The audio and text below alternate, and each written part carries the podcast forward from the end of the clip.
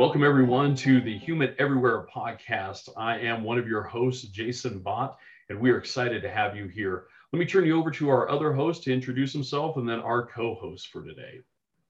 Hello, hello. I'm UBC Simigneti. Yes, thank you. Uh, thank you all for, for joining us. Uh, this is the first in a series of uh, episodes that we're going to be recording for the Human Everywhere podcast. So thank you for being here. And let me turn it over to Aliris Allman, one of our co-hosts for today. Hi. Hi, how are you doing? Um, welcome everyone. I am the, the founder of Deep Space Predictive and here with my co-founders and co-hosts as we evolve. And we're very excited to talk about human everywhere and everything that that means. Mark? Hello, everybody. I'm Program Officer supporting programs and projects, and I'm excited to learn more about what we're going to do next. And to tie everybody together, Human Everywhere does come, just as Alir says, out of Deep Space Predictive. Deep Space Predictive was founded over two years ago, and we are focused on just exactly as what our title says, making sure that as we go into space, as we leave this planet, that we maintain the concept of human everywhere and we are honored today to have an absolute great, uh, honestly, thought leader, philosopher, someone that I have had the opportunity to work with uh, now for actually several years, working with uh, in the realm of fiction, uh, the incredible Frank White, the author of the book called The Overview Effect, that is now just out in its fourth edition. Uh, Aliris, I'm going to actually turn over to you to kind of just talk about and kind of prime us and get us going on the conversation. Thanks, Jason. And Frank, welcome. And we are so honored to have you as our first guest on the Human Everywhere podcast. And it's no, um, it's not uh, unintentional that you are our first guest. We are really um, intentional about our perspective, and I'm using that word specifically of human everywhere as we continue to explore who we are as humans and where we're going as humans we have to remember that everywhere we go, we take ourselves with us. And when we take ourselves with us into different places, we change and we evolve, and how we interact with our environment changes.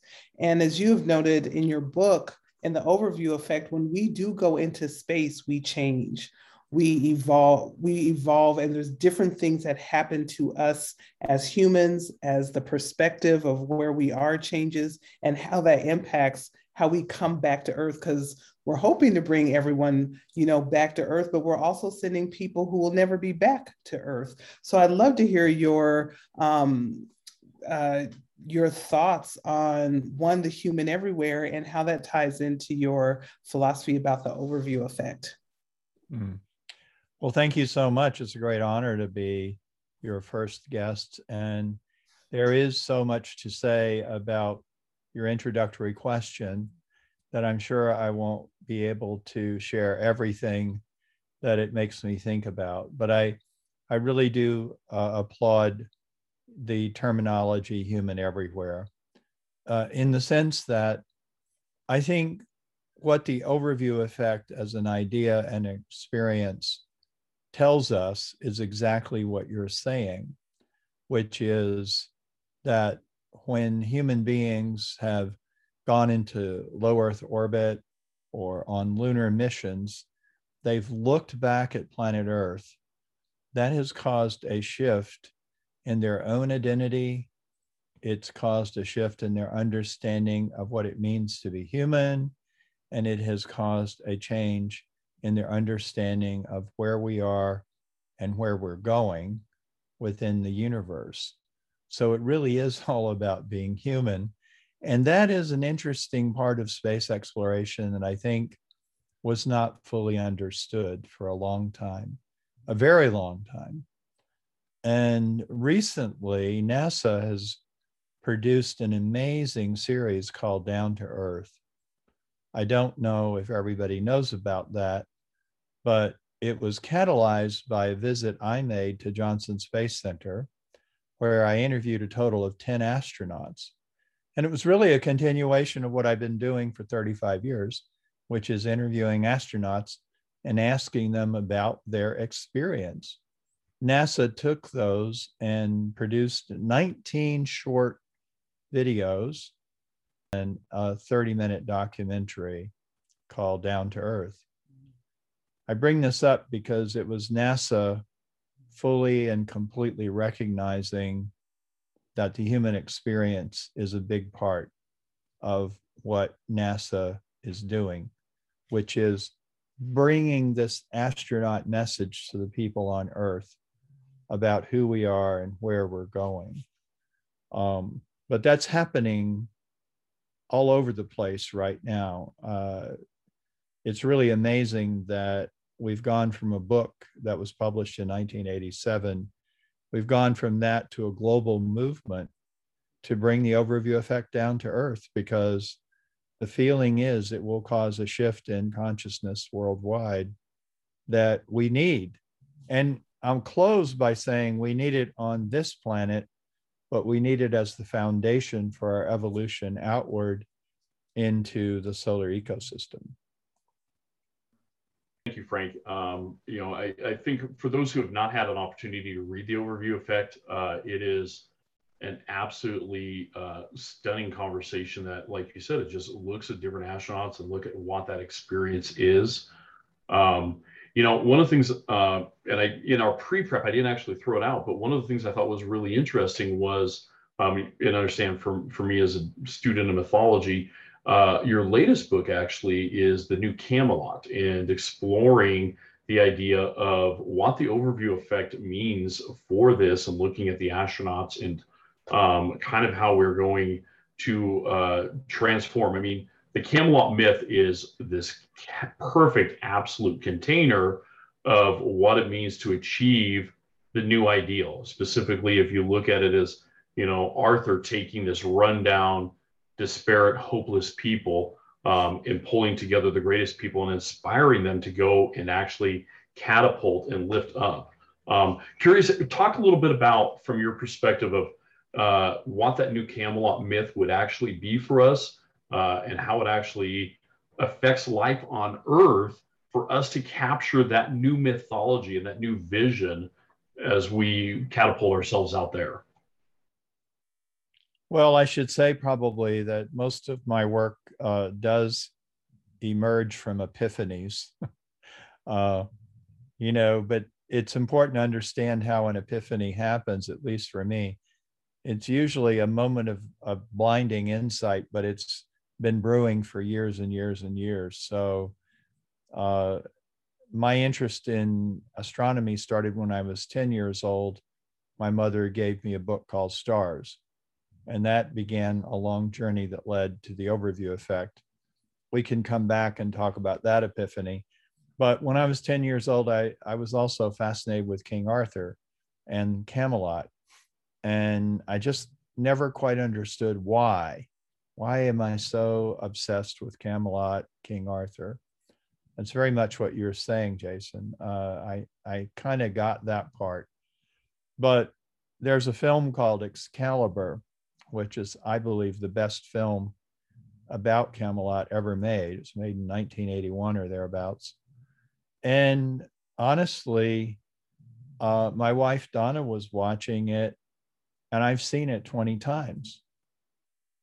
And I walked into the room. I said, "Oh, what you watching?" She said, "Oh, Excalibur." I said, "Oh, I'll watch it with you." And uh, having seen it so many times, there was a moment where one of the knights realizes what the Holy Grail is.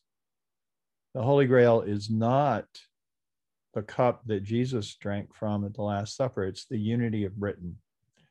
So Arthur was all about unifying Britain, as you said. And it hit me in that moment well, that is what Apollo was for John F. Kennedy. Kennedy was obsessed with Camelot. Uh, when Kennedy was young, he was very ill, and he used to read the Camelot stories.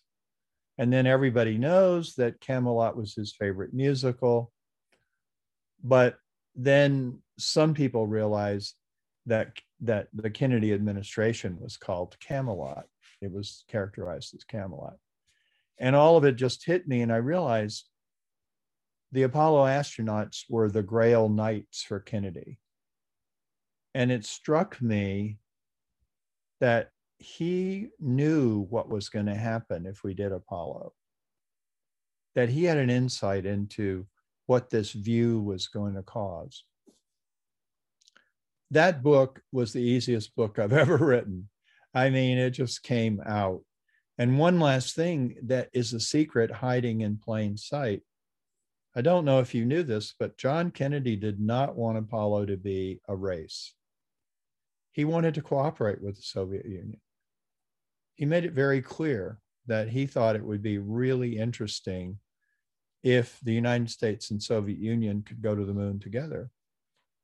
He approached Nikita Khrushchev in 1961, just after becoming president, and, and at a summit conference said, why don't we do this together? It's, it's insane for us to compete. And of course, Khrushchev said, Niet, no, we're so far ahead of you. I can see what you're getting at, but I'm not into it. And then after the Cuban Missile Crisis, where we almost destroyed the planet, the Soviets started getting interested in it. And in 1963 at the UN, President Kennedy proposed a joint mission. And he even went further and said, why not everybody? Why not all the nations be part of Apollo? Or whatever they might have changed the name. I don't know. But of course, he was assassinated, and so it didn't happen. But it's very clear that he wanted to un, begin unwinding the Cold War through cooperation with the Soviets. And he saw a mission to the moon as a way to do it. And so to me, that's Camelot, the unity of our planet.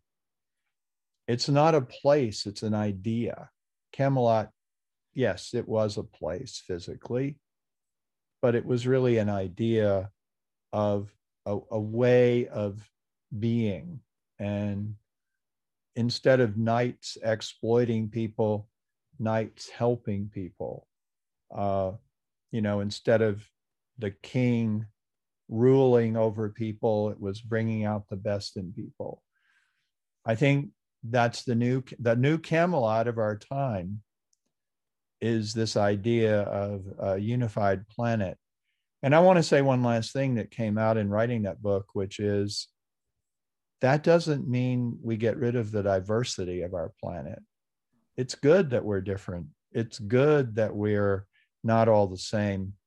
And the astronauts, when they look at the Earth from orbit, it doesn't blank out their minds that there's great chaos and diversity and difference. They know that, but they can hold two ideas at once great diversity, but hey, from this point of view, uh, it's a unified whole system. How does what you're talking about?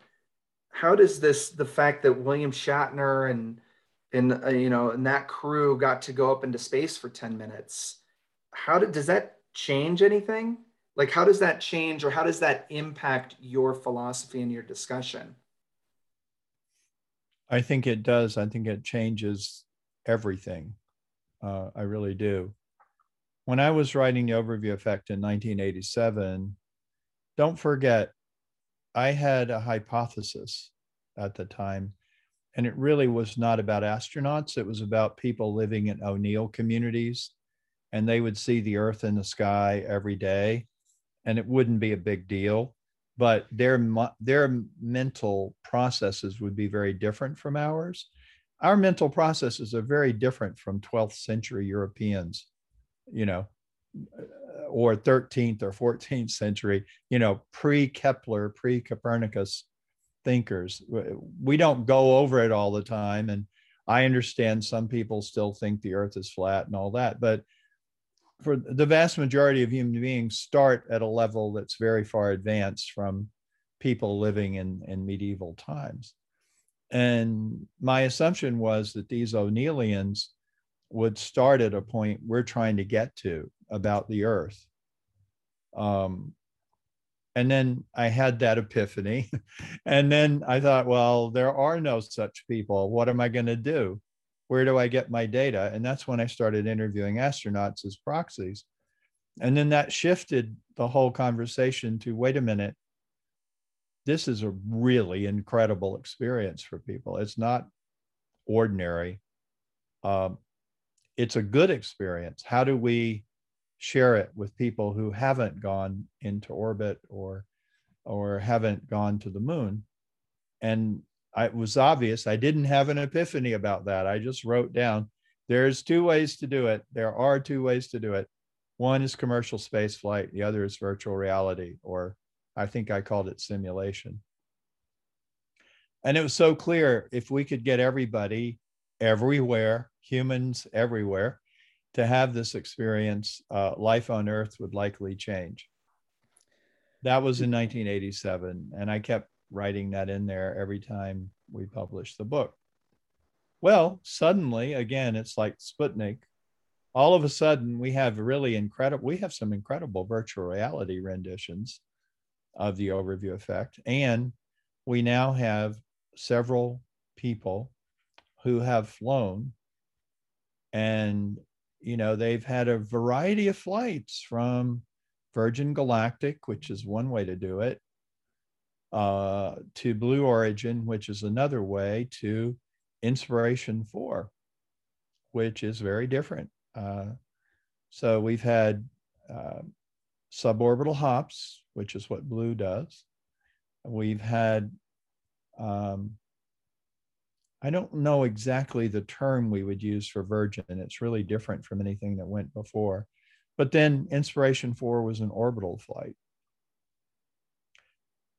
Why is it so different? Well, for the most part, professional astronauts never went to experience the overview effect. They experienced it as a byproduct. And Joe Allen was the first retired astronaut I interviewed for the book, and he said, for all the reasons pro and con for going to the moon, nobody said we should do it to look at the Earth, but that may be the most important reason. Looking back on that, it's kind of hard to believe. Oh, this this is this is probably the biggest benefit of the space program, and it was totally or essentially unintentional. As I said, I think President Kennedy knew what it was, but um, now, now we have people going for the experience. They've heard about it. They have a name for it. That's why they're going and they're open about it. Of course, they may do some other things. I know, especially on Inspiration 4, they had time to do some experiments like professional astronauts. But they are fulfilling something Apollo astronauts said over and over again, which is we're not the best people to tell you about this incredible thing we experienced. I hope we can get poets and artists and teachers. Well, now we are. Hmm.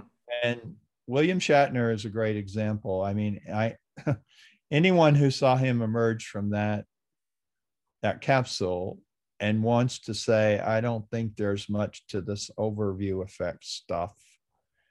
I don't know how they can say it because he was clearly affected. And I mean, if you just watch it, I don't want to get into all the detail about it, but he he doesn't join in all the celebrations. He's clearly moved and needs to be alone when uh, Jeff Bezos comes over to him and starts listening, he pours out his heart as to what he saw and felt. And that was an extraordinary description. But really, if you talk to the other citizen astronauts, they'll be saying similar things. And it's interesting because I have been using an equation that says the impact of the overview effect depends on distance time, and openness. So, how far you go, how long you're there, and how open you are, those are the three variables. I, I'm not sure that's going to hold water. I mean, the part about openness does, and Edgar Mitchell told me that. He said, the key is how open you are to it. But, you know, I'm really seeing that in a big way because Shatner's experience, he didn't go far, he didn't have much time, but he must have been amazingly open to it because, you know, we all saw it. We all saw how he how he reported it. So going back to your question, uh, I think experiencing the overview effect should be a human right. Uh, I believe we should have everyone, on, humans everywhere, should experience it. It's almost like a responsibility because it really reveals who we are, where we're going. Um, it's a shift in identity that everyone should have the opportunity to have. And eventually, the quality of it will become quantitative.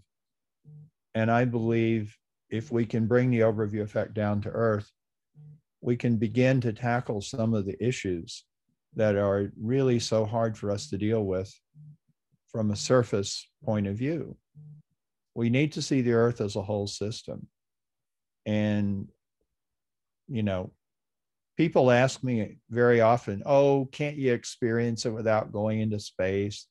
Well, no, not really. You really can't. You can have awe, you can have wonder, you can understand that we're all connected, you can have intellectual apprehension of it. Yes, you can have a lot of it. Um, but the kind of thing I'm hearing from astronauts really, I think you either have to have an incredible VR simulation or or you need to go. Well, it's like it's to me, it's like jumping out of a plane, right? Yeah. Like you you can't you could talk about it, but there is nothing like the in my case, the absolute fear and terror yeah. of leaving that plane, even with somebody strapped on your back, because yeah. your whole body feels it, right? I mean, it's a completely different feeling than we're supposed to feel. And that that to me, like that's the thing. It's like I, I love that you said it's like a, a human right because it's it, it it's sort of the only way to bridge the gap to get to evolve, right? It's like the one one major ingredient that y- you can't get in any other way. Honestly, I don't think. Yeah. It's right. a whole- I wanted to. Uh, oh, I was going to say, Frank, when you were saying that it should be a right for everyone and the, the people that I really think about are flat earthers because uh, they wholeheartedly believe that the earth is flat. And the VR doesn't give you that experience because that's generate it's human generated. But when you go and into space and see something where you see this earth floating in this black space and it's real and it just really makes a whole um, as Yubi was saying, the experience of what it means and where you're living. It's like you can be in a room in a house, but until you go outside the house and see that, oh, this is where I'm living and how it impacts everything else of my experience, I think the overview effect and going into space and having that moment, no matter how small, whether it's the Virgin Galactic, I'm gonna call it, um, um, it's it's a tourist experience. It's like a it's more the tourist experience because you're right. just there it's brief versus um, uh, blue origins experience and of course inspiration 4 and dragon is a whole another yeah. another level of that getting into that citizen astronaut and also commercial astronaut and understanding that commercial piece of what's bringing this to the larger audience and to the larger population because if we all had to wait to be NASA certified, that obviously isn't going to happen. Now it's a financial um, barrier, which is achievable by a larger pop, a smaller, larger population than astronauts. But then as you go and as time goes by, it's going to be as ubiquitous as um, as commercial air flight because mm-hmm. we will have that opportunity. We will have it at scale. So I really think it's important that we recognize the opportunity of commercial space, not negating what NASA's doing, because NASA's there to take us to the next level. It's like, okay, we're going to go scout out something for you. So, commercial space, when you come up, here's the next place you can go. Um, I really think one thing we learned in, you know, uh, about the vision of 100 year Starship is you have to think about your future now in order to achieve it and do the different steps in order to make that happen. So um, we're we're lucky enough to see the second phase of that evolution that's getting us there closer. Yeah, you're absolutely right. And I, I think we ought to mention too another development here. Uh, you know, Joe Allen. First of all, before I mention Joe Allen again, we ought to give kudos to NASA and Roscosmos, all the government programs, because like the internet, we wouldn't have an internet without the government. Um, you know, we wouldn't have Blue Origin and all of these other uh, uh, opportunities without NASA and absolutely other, other government programs. So first of all, and all the NASA astronauts who risked their lives to bring back the message. So first of all, I'll say that. Going back to Joe Allen, he said there it wasn't planned, right? Uh, this experience of seeing the Earth in this way. Well, another thing that's going on right now, I'm on the board of advisors of Space for Humanity. Space for Humanity is intentionally creating a situation where they will be funding people to have a flight. They will be training people in how to experience the overview effect and then what to do when they come back. And in order to be selected, you have to have a project that's consistent with the sustainable development goals of the UN. So here we now have Space for Humanity and other organizations who've realized what this is, realized, okay, we can make use of this for social change and for the good. So we have a real opportunity, as you said, to shape our future. And that's another thing we need to understand. We lost something incredible when President Kennedy was assassinated because that ended his dream. Uh, you know, it survived to some extent on the International Space Station, which is an amazing accomplishment. Um, it's kind of our Camelot in orbit, you might say. But um, we we've got that, but just think if Apollo had been a joint Soviet, American, Indian, or Chinese mission, and you know it had all started that way, we wouldn't be constantly talking about the space race, the space race, the space race. You know, we'd be talking about humans cooperating in uh, in space. So we have the opportunity again. We can project our nationalistic behavior, our, our, our human behavior that we're not that proud of, uh, our exploitative behavior out into the solar ecosystem or not. We have a choice. And often when I talk to people in the space community, we say, do we want a Star Trek future or an expanse future? And even people who love The Expanse as a TV show say, I've actually heard actors on the show say, well, that's not the future I want. Um, and that's exactly it. Star Trek is it's a unified planet, a federation of planets, exploring, not exploiting, prime directive. And then the expanse is Earth and Mars at each other's throats and the belters feeling oppressed and again, nothing, nothing is set, but we can see trends in both directions, can't we? Yeah, we're de- we're definitely at the transition point. I think what even just what we've seen this last two weeks is a threshold point. You know, you know, we mentioned the orbital reef, um, you know, Sierra Space, and you know, uh, Blue Orbit's attempt at a commercial space station.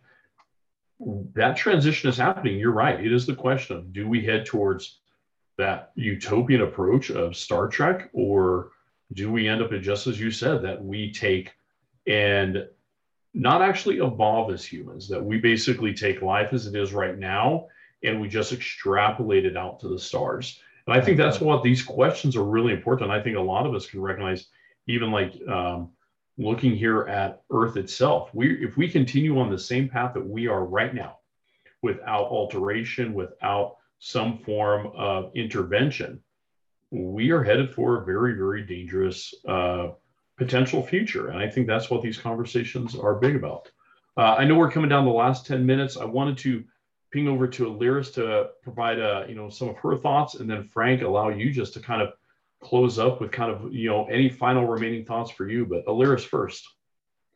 Thanks, Jason. And you know, this conversation has been great because Frank, you've given us a really rich history and purposefulness of the overview effect, where it can go, where it can take us. Uh, I think right now, as Jason was just mentioning, the commercial capabilities that are emerging now are set to take us into a whole new direction.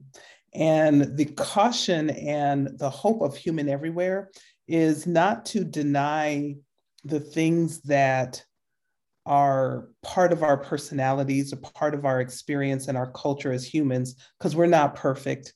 There are things that we need to work on. There are challenges that we still have here on Earth that we will absolutely take with us to space. Those are biases, cultural differences, and things like that. But in recognizing that we have the opportunity to start to tweak how we experience things, what those experiences mean, how we learn from them, and how we really set up opportunities for learning here on earth. And what I'd love for you to talk about, Frank, as we as we close up here is like, what are your wishes for us as we go into the next phase of fourth uh, view of the overview effect and what we want to learn and take with us as part of our training going into space? Oh, well, thanks for asking. Um, I think you've you've you've set the question up beautifully. I guess I go back to the Camelot vision. I in in ending that book, I mentioned that Camelot may seem utopian and unachievable, but if we don't hold out a vision of possibility, we're never going to reach for the stars uh, metaphysically, physically, etc. You know, uh, let's not let's not diminish the value of idealism even though we know we may not achieve all of it. And as you say let's tweak our behavior without being unrealistic about humanity. Um, so i'd say that first. Uh, secondly i would say again in in writing the overview effect toward the end i realized that this was too big a job for one country, one company, one group.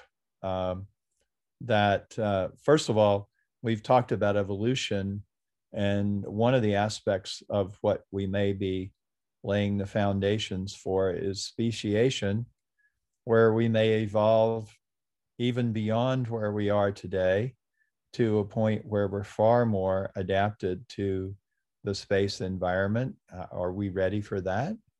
Uh, what about the use of artificial intelligence in, in this exploration? Are we ready for that? So I proposed in the very first edition of the book a human space program, which I called a central project for all of humanity to explore the universe. And we now have a nonprofit corporation uh, in the Commonwealth of Massachusetts called the Human Space Program. And we're trying to make our contribution, just as you are and Space for Humanity, our contribution is going to be a uh, blueprint built on the work of 16 task forces to confront all the more difficult challenges, the ethical challenges, economic, sociological, political, as well as engineering confront the challenges and come up with a blueprint that can be tested. We want to run computer simulations to see if that plan works. And the goal here, you know, you ask me, what is my wish? My wish, mo- more than anything, is for a global conversation so that humanity talks about this and we don't blindly stumble into the next big aha. Oh nobody told me about that. You know what is that going to be? Um, and that's what i'm really looking for. I have my ideas. I could tell you what i think we should do and what what we would do if i were in charge of the world. But we've done enough of that you know where one person tells us this is the way. No i don't want to do that. I want there to be a global human conversation. And, you know, when we talk about our future in space, that's our future. The Earth is in space already. We are in space. Uh, Cady Coleman, former astronaut, said, um, "The Earth is our ship, our spaceship. Uh, space, space is our home." And that's another part of the astronaut interviews that surprises people. Astronauts come back and say, "I felt really at home out there." Isn't that kind of strange? It's, you know, it Definitely. doesn't look very homey, but there's something about our species. I think we are called to go. And I think that's part of the evolutionary part that we've been talking about. Frank, you have been a great influence on even our work here at Deep Space Predictive, uh, even in my personal work. Uh, the, what you're doing to make sure that we keep a hold of that transformation of the human, what it means to be a human, as it is a great big technological conversation.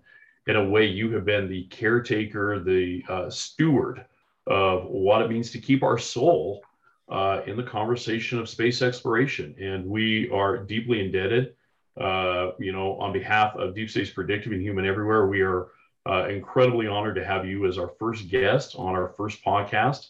And uh, this is fantastic. And I think on that note, uh, we can sign off. Uh, thank you to our co-hosts, to Aliris, Mark, Ubi, and again, Frank, thank you very much for being our guest. And so on behalf of Human Everywhere, thank you, everybody. And we will catch you at our next episode.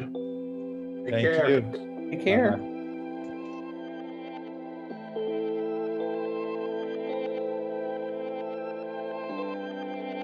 Bye-bye.